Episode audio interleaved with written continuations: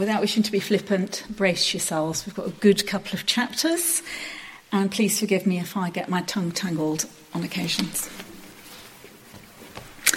We are in 2 Chronicles 34, which you can find on page 467. So 2 Chronicles 34. Josiah's reforms.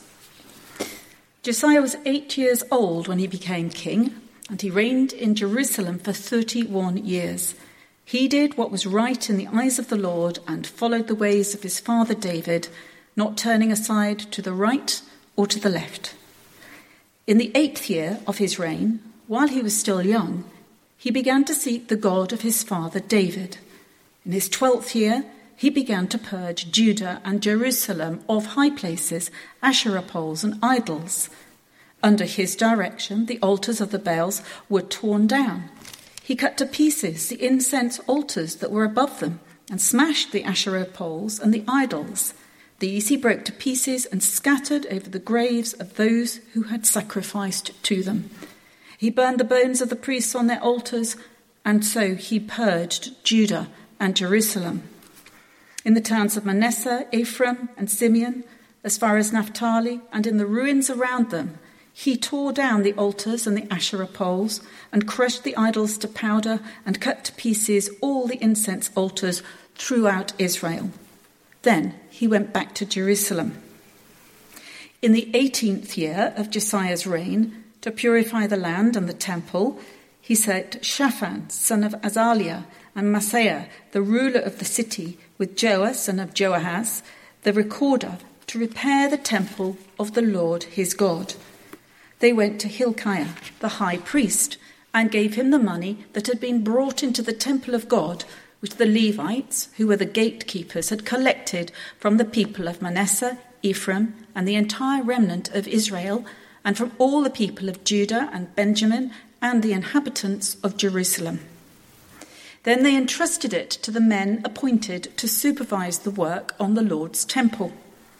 These men paid the workers who repaired and restored the temple they also gave money to the carpenters and builders to purchase dressed stone and timber for joists and beams for the buildings that the kings of Judah had allowed to fall into ruin. The workers labored faithfully.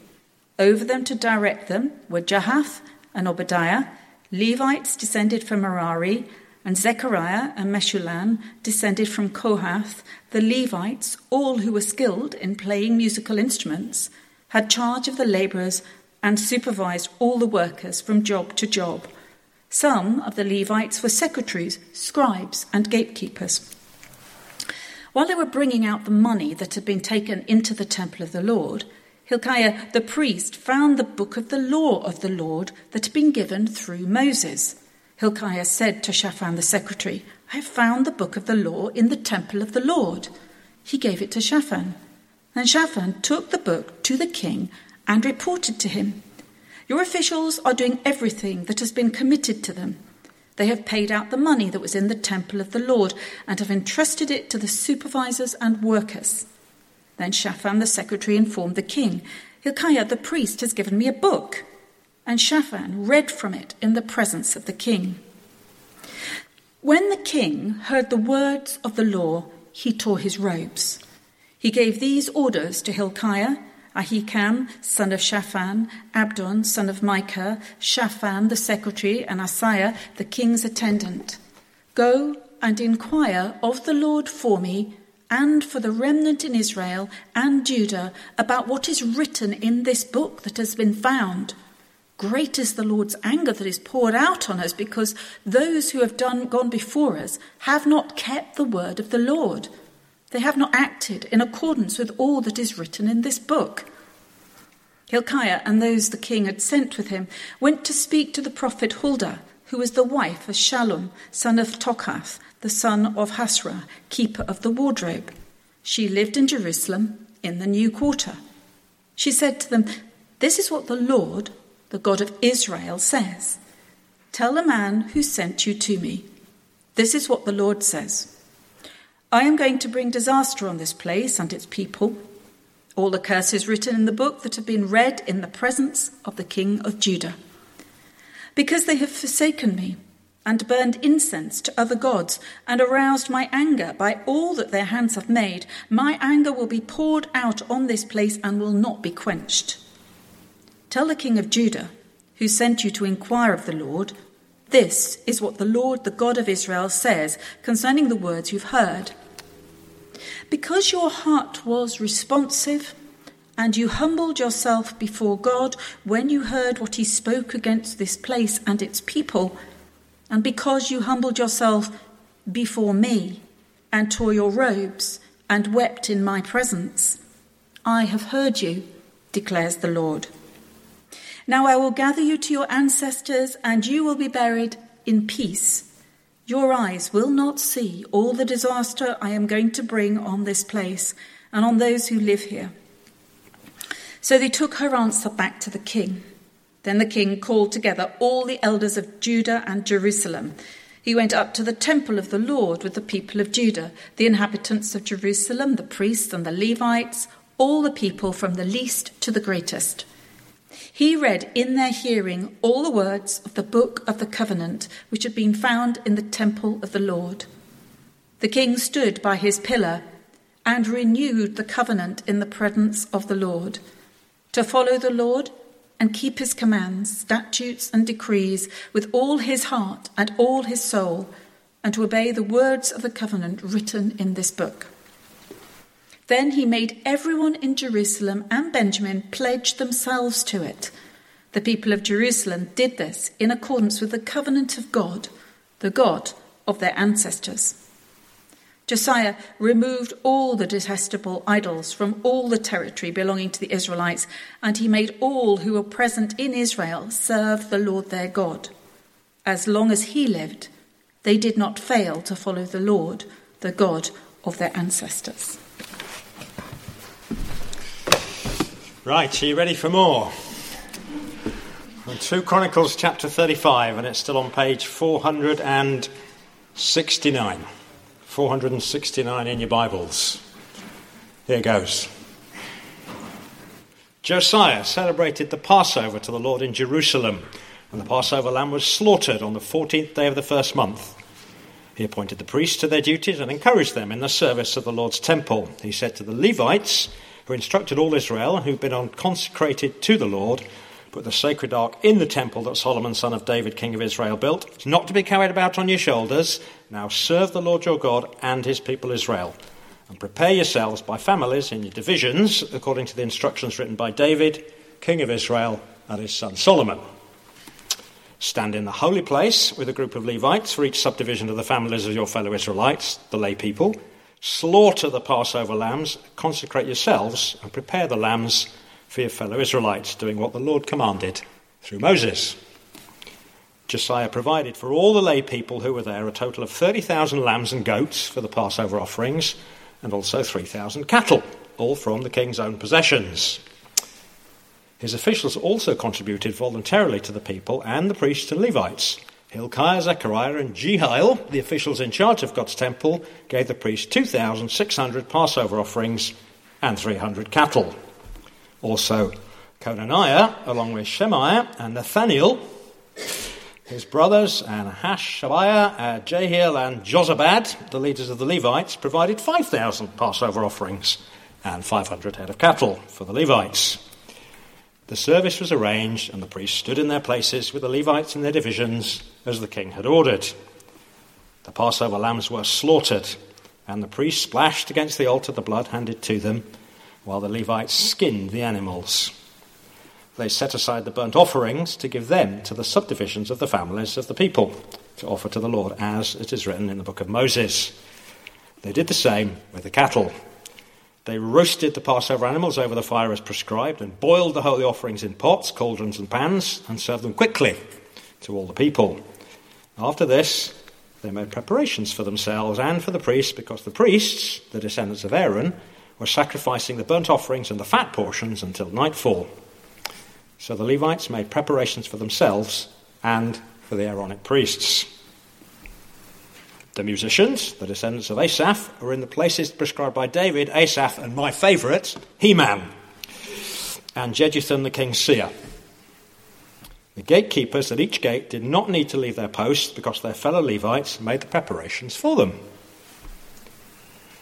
So at that time, the entire service of the Lord was carried out for the celebration of the Passover and the offering of burnt offerings on the altar of the Lord as King Josiah had ordered.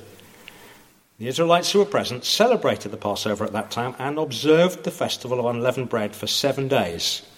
The Passover had not been observed like this in Israel since the days of the prophet Samuel, and none of the kings of Israel had ever celebrated such a Passover as did Josiah, with the priests, the Levites, and all Judah and Israel who were there, with the people of Jerusalem. The Passover was celebrated in the 18th year of Josiah's reign. And there's more. After all this, when Josiah had set the temple in order, Necho, king of Egypt, that's probably wrong, went up to fight Carchemish on the Euphrates, and Josiah marched out to meet him in battle. But Necho sent messengers to him, saying, What quarrel is there, king of Judah, between you and me? Uh, it's not you I'm attacking at this time, but the house with which I'm at war. God's told me to hurry. So stop opposing God who has made me, or he'll destroy you.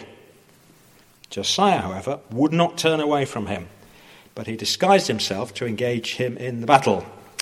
He wouldn't listen to what Necho had said at God's command, but went to fight him on the plains of Megiddo. Archers shot King Josiah, and he told his officers, Take me away, I'm badly wounded. So they took him out of his chariot put him in his other chariot, and brought him to Jerusalem, where he died. He was buried in the tombs of his ancestors, and all Judah and Jerusalem mourned for him. And Jeremiah composed laments for Josiah, and to this day, all the male and female singers commemorate Josiah in the laments. These became a tradition in Israel and are written in the laments. The other events of Josiah's reign is acts of devotion in accordance with what is written in the law of the Lord all the events, from beginning to end, are written in the book of the kings of Israel and Judah.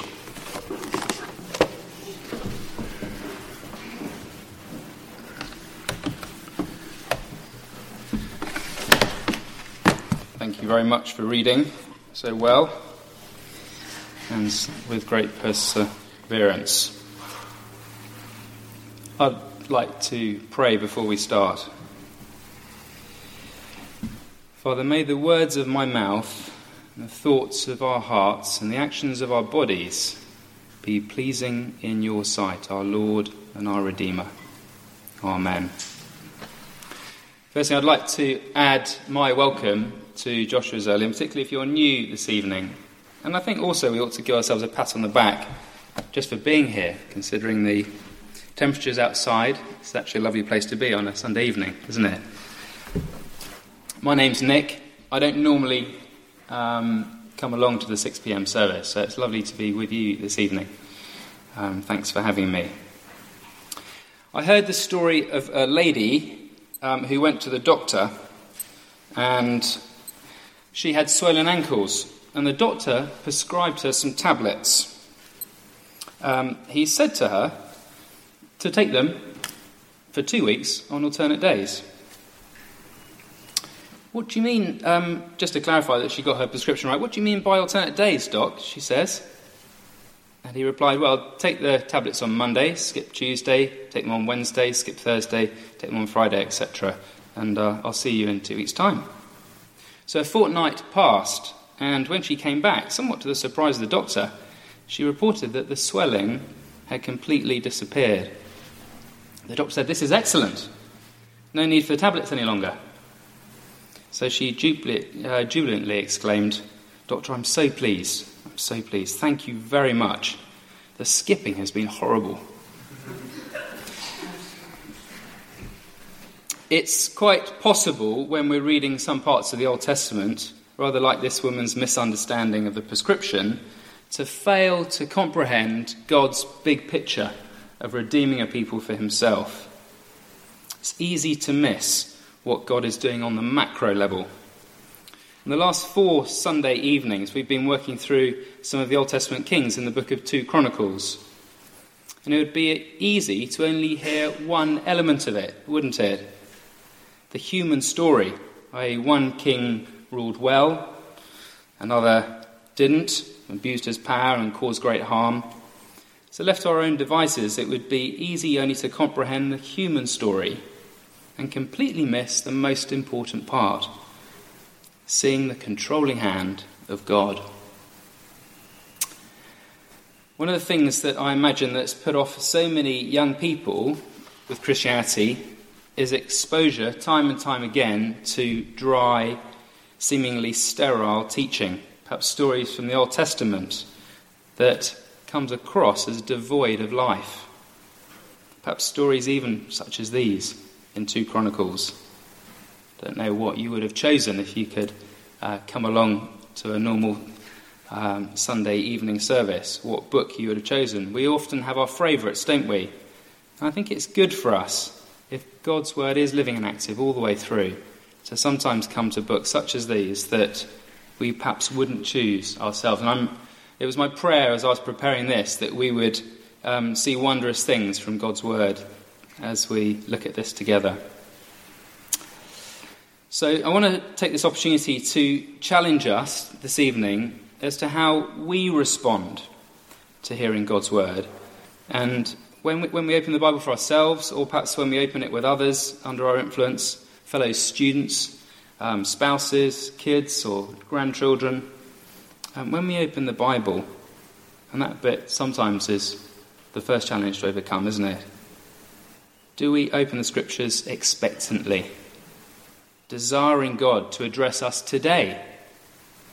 If God's word really is, as it describes itself, living and active, useful in all sorts of ways, we should expect to be challenged, rebuked even, encouraged, and built up, shouldn't we? And I speak to myself here this evening as much as anyone else. I personally find this passage, the fact that all of God's Bible is inspired and breathed out by Him, really difficult at times. And actually, to be sort of humble with you and open with you, I find this particularly hard when I'm reading the Bible with my kids.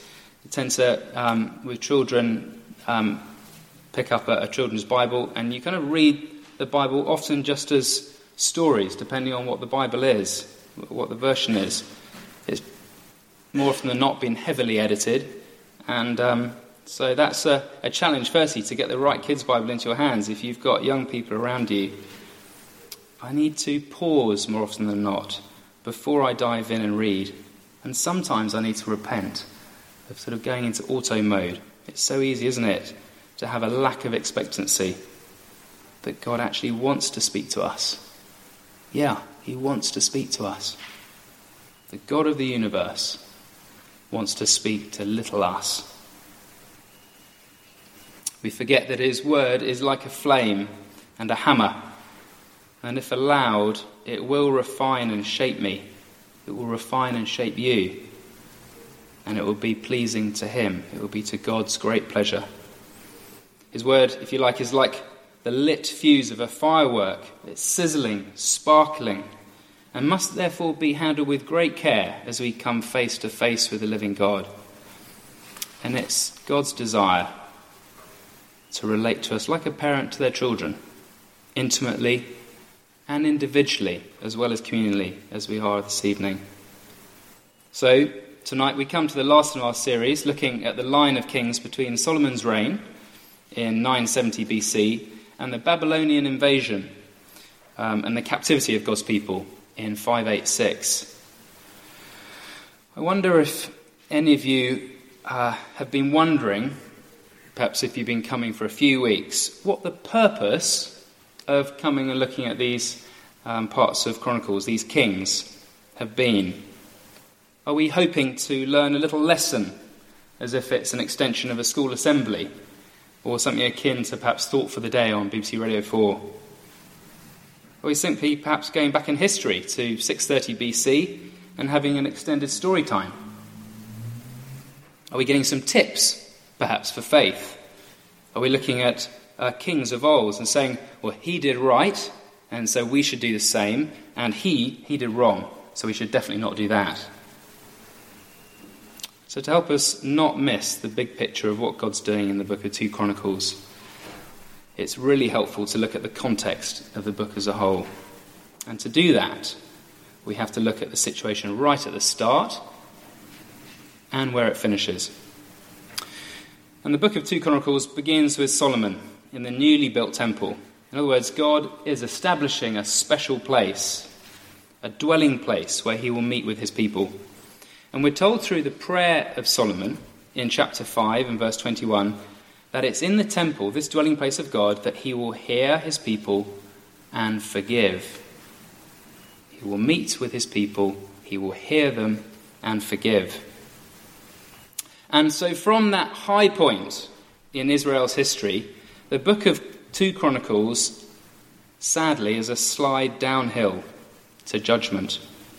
2 Chronicles, I don't know if you flicked on to the next chapter, ends with an account of God's people committing wholesale adultery against the Lord. Josiah's time seems good for a while, but read on if you haven't done already. It's pretty ugly.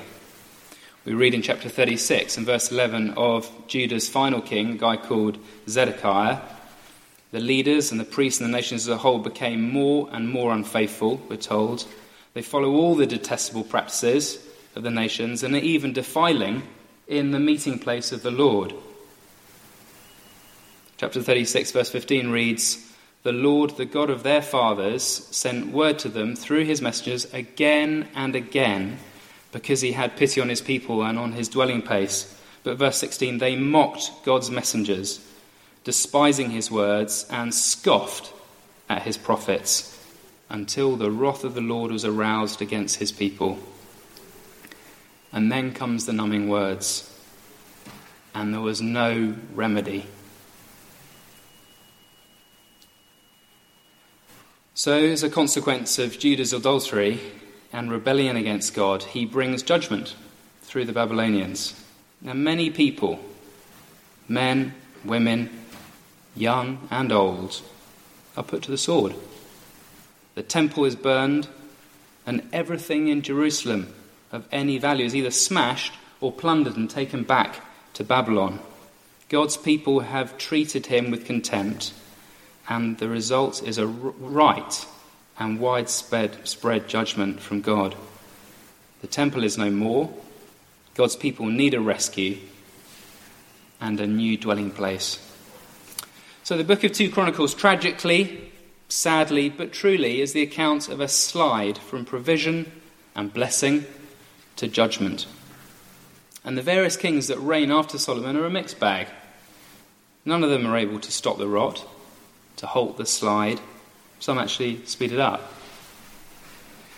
The king we come to this evening is Josiah, and we've called him for our title this evening Josiah the Reformed. And he's one of the very best, one of the very best of all those kings. In the book of 2 Kings, he's actually described as the best. But I want to show you from our two chapters this evening, 34 and 35, why he failed, and having Jesus as your king is infinitely better than even the best of the Old Testament. So if you're not already there, please turn with me to these two chapters and uh, let's have a look down with them together. Let me, rather than intending to uh, read two chapters again to you, I'm going to give you a quick timeline of Josiah, focusing on particularly on Josiah, his life, just so we kind of get the picture that um, the lifeline of, of this, this guy. So, firstly, Josiah's reign follows his father, a guy called Amon, who reigned just for two years before being killed off by his own officials. Towards the end of chapter 33, we're told that Amon, like his father Manasseh, at the beginning of his reign, did evil in the eyes of the Lord. So, with a wayward grandfather and a spiritually deprived father whose violent death he may well have witnessed, Josiah comes to the throne age 8. Age 16, he begins to seek the Lord of his father David. Obviously, not his parental father, but his ancestral father. And this is the theme of seeking. There is a very big theme in 2 Chronicles, and what we're going to focus on particularly this evening. I'll give you some examples. Chapter 15 If you seek the Lord, he will be found by you. Again, later in chapter 15, Judah, the nation, sought the Lord, and he was found by them. Chapter 17, Jehoshaphat sought the Lord of his father. Chapter 20, the people of Judah came to seek help from God. It goes on, chapter 26, Uzziah sought the Lord. Chapter 31, Hezekiah sought the Lord. Chapter 33, in his distress, Manasseh sought the Lord. You get the picture. At the age of 20, he begins to remove the idols of the city of Jerusalem and from the high places across his kingdom of Judah. Then, at the age of 26, he purifies the land from the detestable pagan worship that was rife across the land. And equally importantly, he starts to rebuild the temple. During the temple restoration, the book of the law of the Lord is found. Many think that's the book of Deuteronomy, and Josiah has it read to him. And so convicted is he when this book of God's law is read that he himself reads the words of this previously shunned book of God's law to all the people. He teaches them from this book that had been neglected. And following this public reading to all God's people, Josiah, standing in the temple, renews Judah's covenant, pledging the whole nation from the lowliest to the greatest to worship Yahweh alone, the one true God, the God of their forefathers. And he then, in chapter 35, we're told that Josiah organizes a huge Passover feast, a sign of the country's ambitious reform on a scale never seen before since Samuel, anyway. I was trying to do the, the math of how many sort of Tesco lorries it would take to contain, I don't know what it was in the end, I lost track, maybe 40,000 sheep and lambs, and goodness knows how many head of cattle.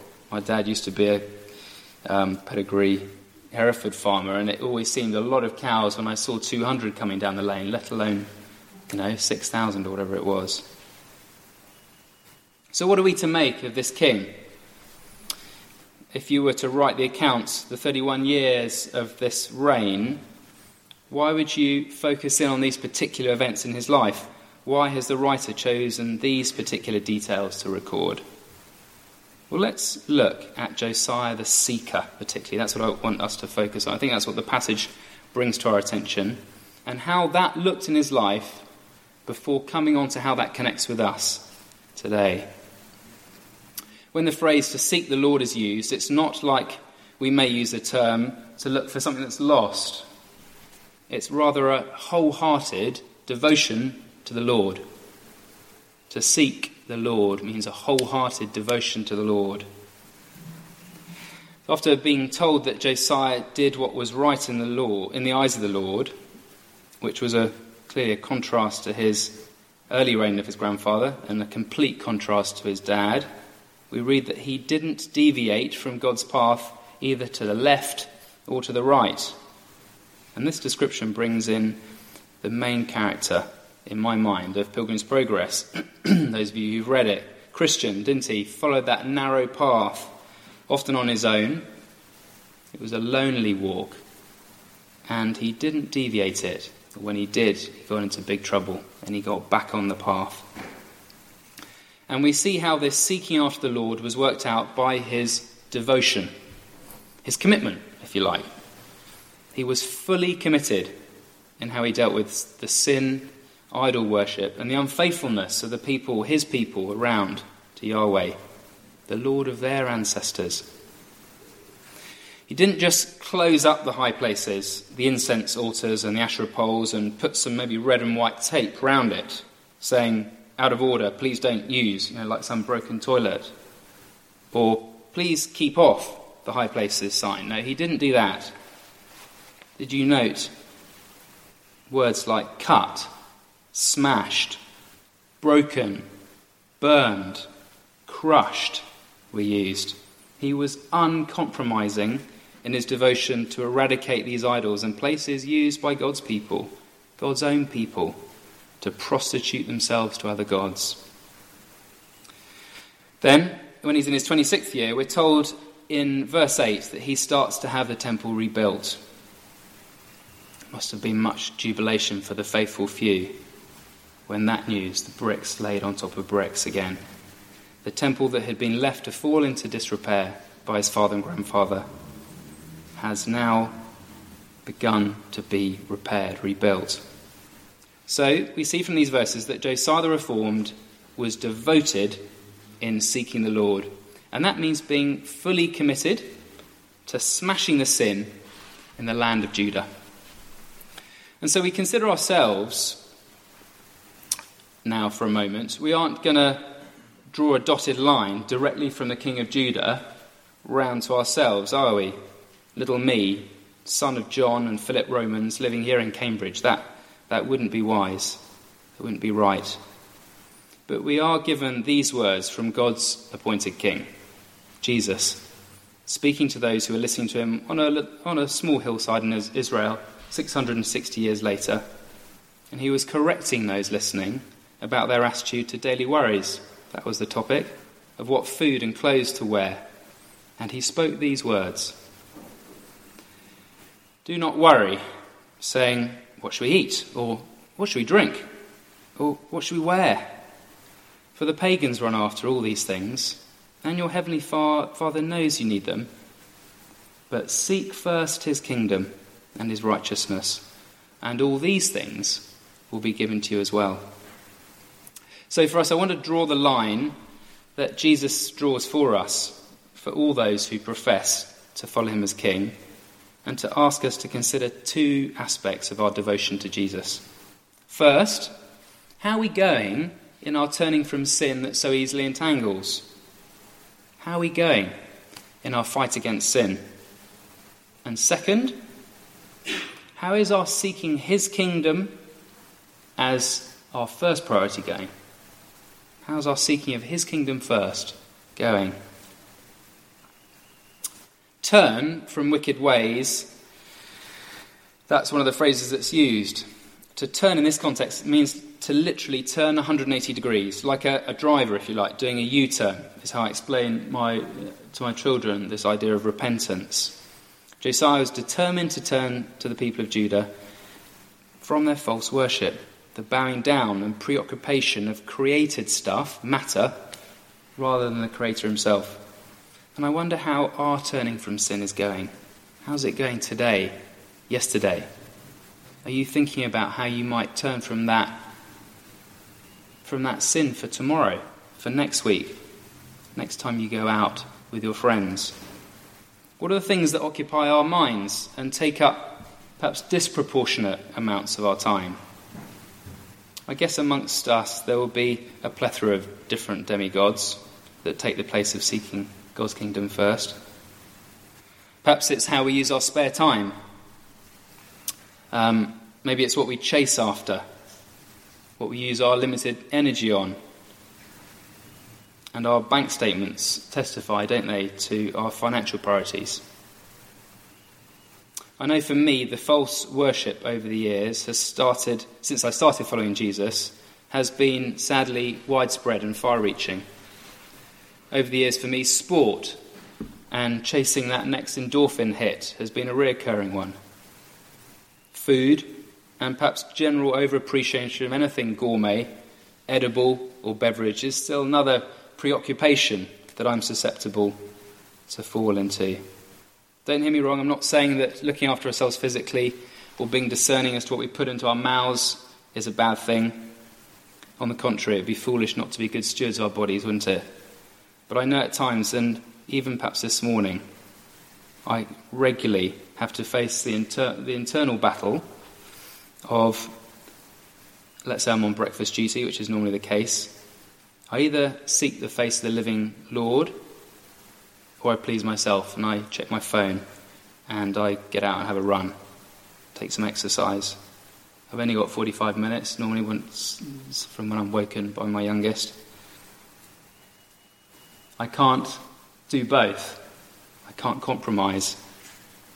If I was up late the night before, um, I probably, if I hadn't been up late the night before, I probably could have done both.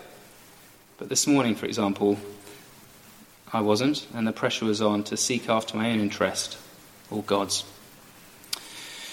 We have a verse in our, in our house pinned on the wall in the kitchen, and it goes like this it's from Psalm 143, verse 8. Let the morning bring me word of your unfailing love, for I've put my trust in you. Show me the way I should go.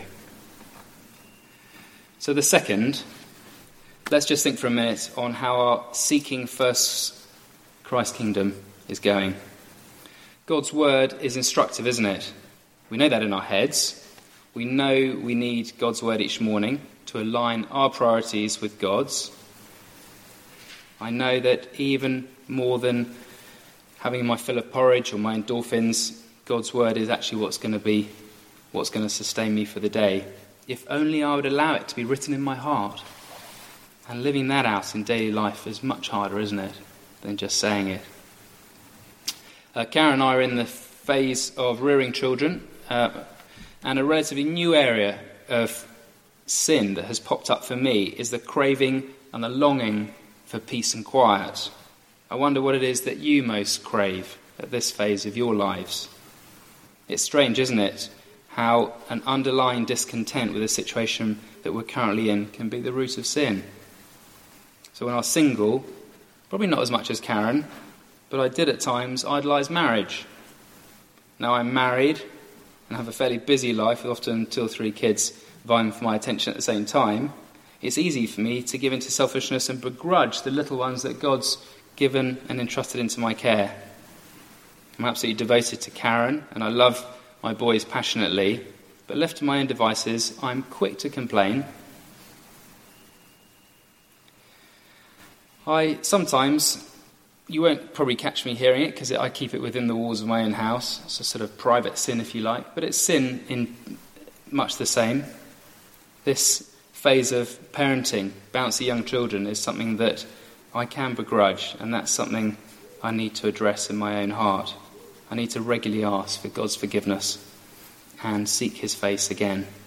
I wonder, in the quietness of your own heart, what it is that you covet, what you dream about that's out of reach. Easy to be wishing for that next phase of life, that next promotion, that next stage of academic um, endeavours. Perhaps it is academic success. If only it got those slightly high grades, Perhaps actually you would just love to be admired or respected more. Maybe you feel your parents or your child or spouse is not reading your mind as expertly as you'd like them to by now. Or maybe you've been slogging away on a community project or in the office for a long time now, and yet no one seems to acknowledge just how much work you're putting in. Maybe you're trying really hard to honour your parents in some way, you're expending yourself, trying to be diligent, keep your room tidy, communicating better, whatever it is, they just don't seem to value your effort. The reality is, with God's help, it is only our heart, though, isn't it, that we have any real influence over. We can allow these grudges, those dreams, those desires to eat away at us, or we can repent and hand them over to the Lord, entrusting that He wants us to seek His face first in our daily living. Let us pray.